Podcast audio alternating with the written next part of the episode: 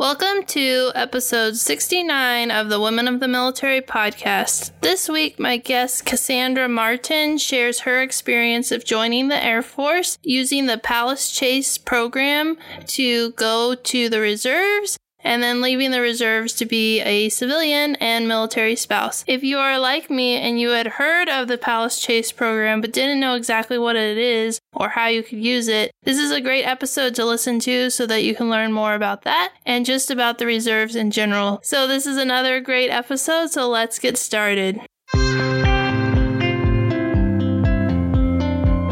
You are listening to the Women of the Military podcast, where we share the stories of female service members and how the military touched their lives. I'm your host, military veteran, military spouse, and mom, Amanda Huffman. My goal is to find the heart of the story and uncover issues women face while serving in the military. If you want to be encouraged by the stories of military women and be inspired to change the world, keep tuned for this latest episode of Women of the Military.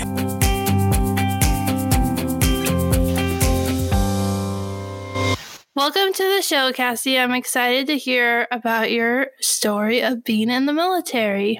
Thanks. Thanks for having me. Let's start with why did you decide to join the military?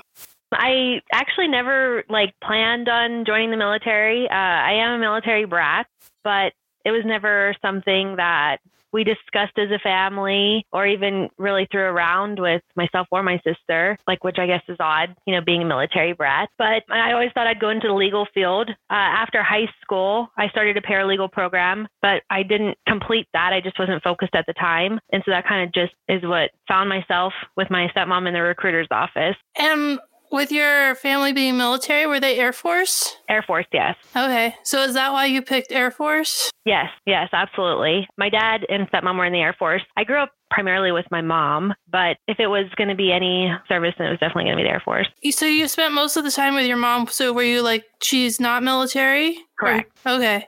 Right. And then when you spent time with your your dad and stepmom, it was military life. So how much time did you get to spend with like your dad and how, how much did the military affect you?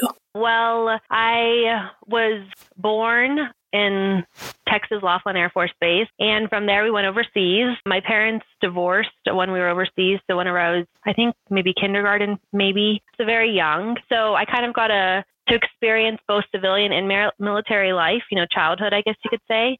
We didn't get to see my dad too often, maybe once or twice a year. You know, while he was overseas, then he was stationed in Ohio and we lived in Pennsylvania. But I did have the opportunity whenever I was in high school to go to high school overseas. It was on Vogel and my dad was they were stationed at Ramstein at the time. So I did get to go and experience high school as a military brat, which was, you know, a great opportunity. Just being able to get back overseas and experience it whenever I can remember, you know, and just see the culture and yeah, that's kind of cool. So you kind of had both civilian and military. You had the military influence like your whole life because your dad was in the military, but then you kind of stepped away when your mom and dad got divorced. And, right. Yeah. So, being a military brat, did you feel like you were ready to join the Air Force? Like you knew what was coming? I, I don't think you could ever know everything that you're about to walk into. But having my being a military brat, that definitely put me at an advantage since my dad and stepmom were able to prepare me. You know, they talked to me about, you know, even from whenever I was enlisting, just looking at jobs, looking at the tech school,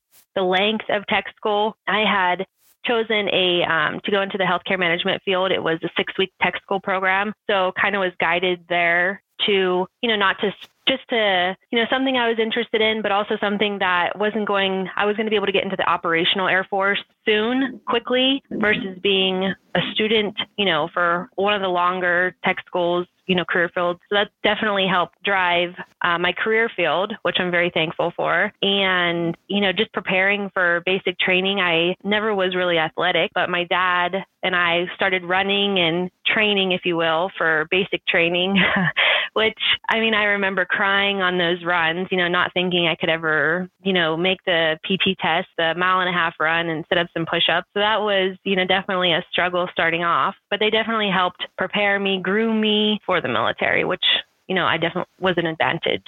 Yeah, I think having that resource is something that sometimes people don't realize how valuable it is because right. I think when I was looking at enlisting, I I don't remember what I picked. It was like avionics or something, but the tech school was like six months or something like that. It was really long. And at the time, I didn't think about like how long it was or right. even know. Like, I kind of thought all tech schools were six months. So I didn't mm-hmm. really, I was just like, oh, this is how you do it. And then I ended up doing ROTC, but I was like, that was like a huge, and I was going to do National Guard. So I was going to come back and like be National Guard, but I was going to be in that active duty phase for a long time. And right. I didn't even know there was different options. right, right. So, can we talk about you were on active duty for three years? What was your experience like? So uh, my first duty station uh, brought me back overseas to Germany. So I felt like that, even just being a dependent, um, being a military brat, prepared me for that. My first duty station, since I had already experienced overseas. Of course, it's definitely different going over as an adult, you know, right. uh, responsible for myself navigating the airports and you know just different country by yourself but i definitely was more prepared for that. And i did two years over overseas and i was stationed pcs to F.E. Warren wyoming. But overseas i met my husband. So i mean that was a blessing. My parents also you know warned me about you know the stigma of you know don't marry anybody at your first of course tech school or your first duty station so you know that was interesting you know that i'm now married to the person that i met at my first duty station but 12 years you know later and then F.E. Warren wyoming uh, that's where i decided to Palace Chase from. I was there about a year um, in the Palace Chase program. Um, I still had a year left of my four year enlistment, um, but with the Palace Chase program, I was able to just basically double that time left of my enlistment in the reserve program. And it kind of just allowed me to have a little bit more flexibility with my then military career. And you mentioned your husband, and so you guys met in Germany, and then did you guys get married right away, or did you take your parents' advice and wait a little bit? Yes, um, we definitely waited about four or five years until we got married, but that was also like a challenge in itself. Just being, you know, we were stationed overseas together, and then we both got orders stateside. So, you know, how is this going to work? We both were stationed at different duty bases. He was stationed in Arizona and I went to Wyoming. And Wyoming was just, I mean, that alone was just a kind of a culture shock for me because I was city girl and I'm out in the tumbleweeds and, uh, you know, just nothing around. So I think, you know, just that duty assignment, you know, also contributed to, you know, the palace chase from there. And of course, you know, if it's something that we're going to work through and stay together, being dual military does make it difficult. Yeah, it does. And when were you in, when was, when did you meet your husband? Like what time frame? Like was it just thinking of like technology and how hard it was to stay connected? Oh, yeah. 2000, 2006. Okay. So yeah, 2006. There's like the first iPhone came out shortly after that, and mm-hmm. so yeah, and so yeah, it's technology. I think sometimes we think about like long distance relationships, mm-hmm, mm-hmm. and now and like it's only been 12 years, but like it's a big difference. And right. my husband went active duty a year before me, and so we like talked on the phone for a year before we like got to be stationed together. And right, yeah, and that was the way we communicated was just phone calls. It's yeah. kind of crazy. Which I mean, I think that also just being that military brat and growing up, you know, with my not my parents not in the same household, that I mean, I guess prepared me also for that military life because um, you are you do experience TDYs being times being apart, TDYs, deployments. So I feel like that all definitely um, helped make that easier. Yeah, that makes sense. And then, so you Palace Chase at the three year mark. So that would have made your commitment to be two years in the reserves. Did you stay in Wyoming or did you move somewhere else? Yes, I then moved to Arizona. So I got a um, I got a reserve position at Davis Monthan in Arizona. So then I was also closer to well boyfriend at the time and my husband. Um, and so we were now in the same state. And then I was able to also use my GI Bill to go back to school. So I went back to school full time, and it was really the the Palace Chase program really opened up a lot of doors and opportunities for me because I was able to. I started off at Davis Monthan with a reserve position there, and then I transferred up to Luke Air Force Base whenever a position opened up there, and and also an air reserve position, an art air reserve technician position, which is an art. Uh, so if you have a reserve commitment, you can work full time as a GS employee with that reserve unit. So then I was able to, you know, walk into that opportunity. So that was a full time, but again, I had, you know, flexibility being a reservist. Yeah, that makes a lot of sense.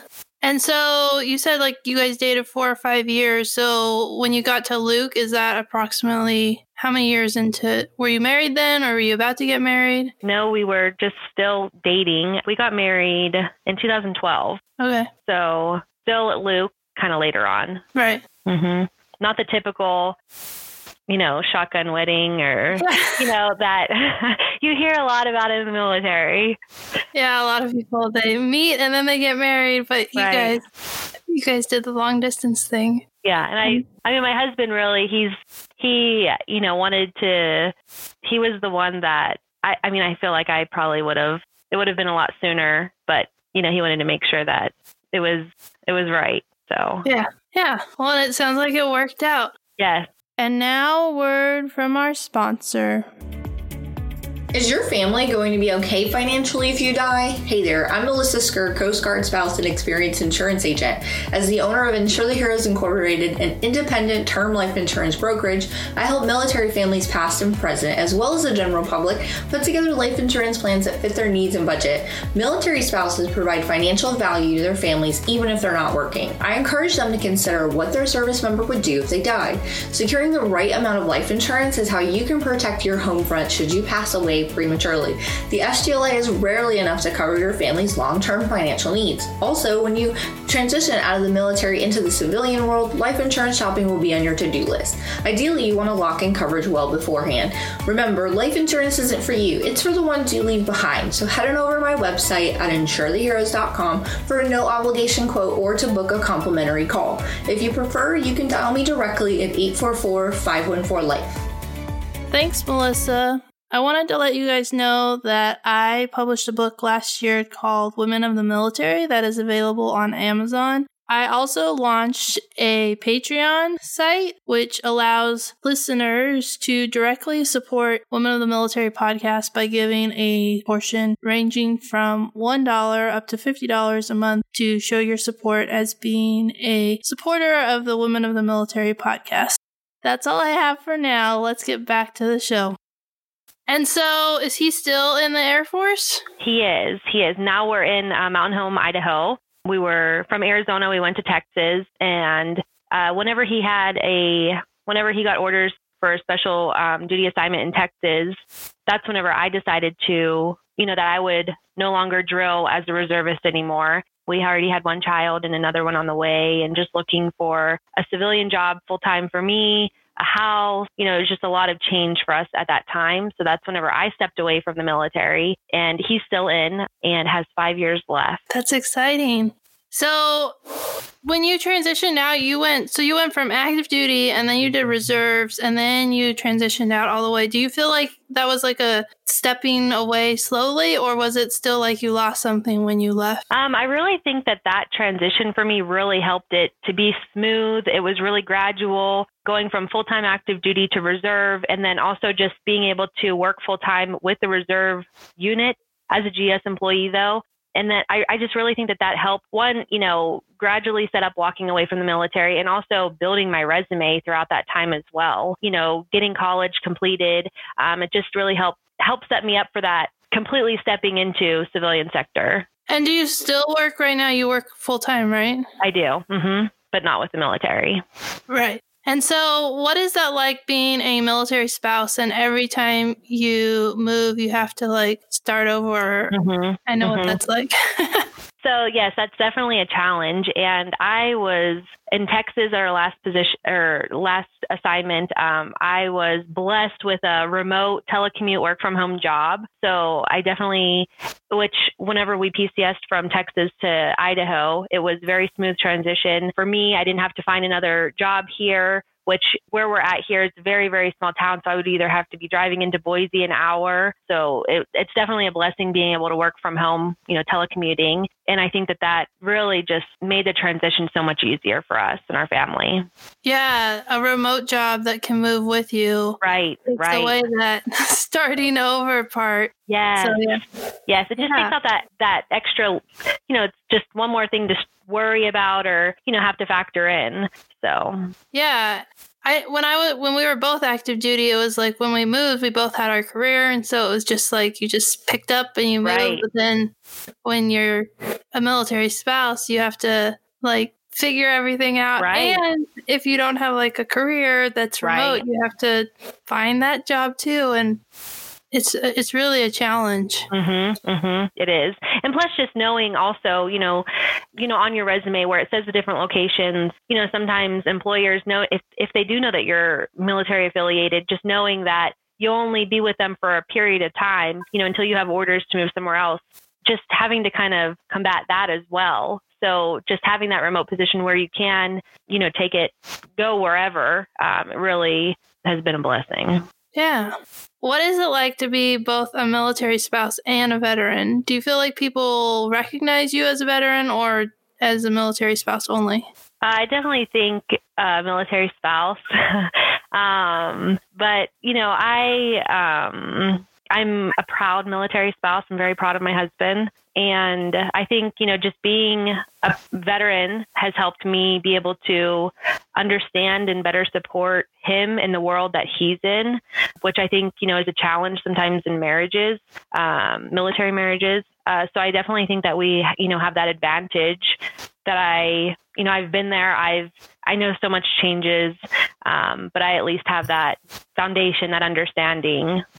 Yeah, I agree with that because my husband and I can talk about like the like promotion stuff and the award stuff and like why why you have to do whatever you have to do and like it's a common understanding because like we were both in and so I understand that. Right. Sometimes I don't like it. Right. yes. But yes. Yeah, it doesn't change the fact that you don't like it because sometimes, like, you know, when you're on active duty and you have to, like, go to an exercise or do Right. whatever, and you're like, I don't like this, Yes. but it's my job. yes. just, I mean, just having that level of understanding, knowing, um, you know, so yeah, Yeah. it's definitely been helpful for us. so, did I miss anything from your time in the military that you wanted to talk about? Um, let's see. Um, the Palace Chase program. I mean, I think that that's just huge. Just knowing that that's an option out there. Um, it's not something.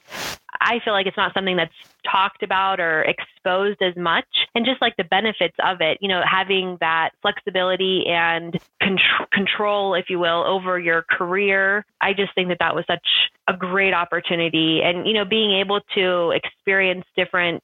Um, you know, you're kind of I mean, you really have to advocate and search and seek out, you know, different opportunities, different openings um, at different units. But there's definitely flexibility to, you know, transfer around and just build your resume with different um, jobs and experiences. So I really think that that was a great opportunity and you know, I've all I've sometimes struggled with, you know, going back in, but I really feel like, you know, I had a great experience.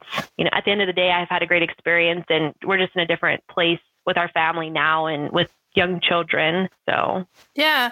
And so if someone was listening and they're on active duty and they were thinking about doing Palace Chase or they wanted to learn more, what would be your advice and like their first step to make that process start? hmm Um, finding like a fellow reservist to talk to, uh, talking with the recruiters, they can set you up with a unit or point of contact at uh, a unit at your base, even, um, and go introduce yourself and you know have those conversations and ask questions. You know, find out, do some research, and just you know, like you have to expose yourself. You have to involve yourself and ask the questions. Right.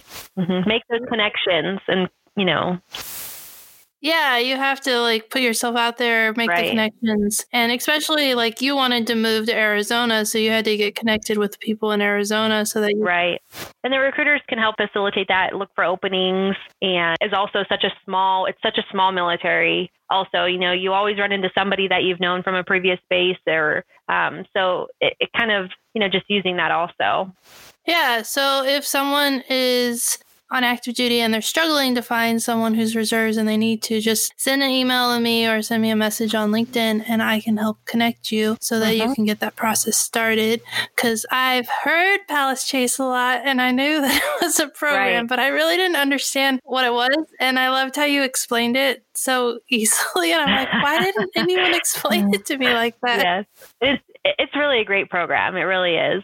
Yeah. And it sounds like if you're like in you never know what happens like you go active duty and like you met someone and it made more sense to be in Arizona but you never know like what's going to happen so like to have that flexibility where you can change your commitment right. where you extend it and you get to do reserves mm-hmm. where you mm-hmm. can move where you want to be Right, absolutely. And I think that's also just going reserve, so not necessarily even the Palace Chase program, but if if you're, you know, a lot of people after their 4 years talk about getting out and in, instead of fully getting out, you know, just taking that having it more of a transition, you know, with doing a reserve, having a reserve commitment, then, you know, you can still start your civilian career, your civilian life, whether it's school or career. Um, you can still pursue that, um, but you still have that the military comfort, if you will, kind of guiding you and transitioning you into that civilian sector fully.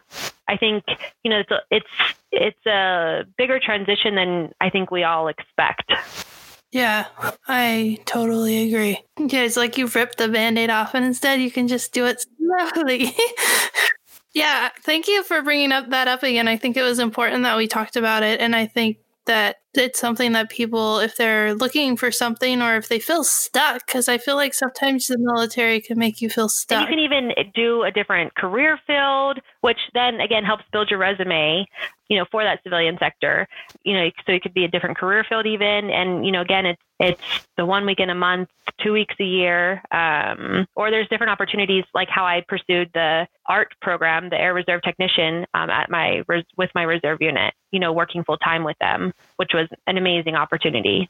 Yeah. So there's lots of opportunities out there. So if you're if you feel like you don't know what to do and you need some help, you can still reach out to me or just learn more about the reserves. Every base I think has a reserves recruiter that you can talk to. So you should be able to find them. And my last question is going to be what would you tell girls who are considering joining the military? I would say go for it.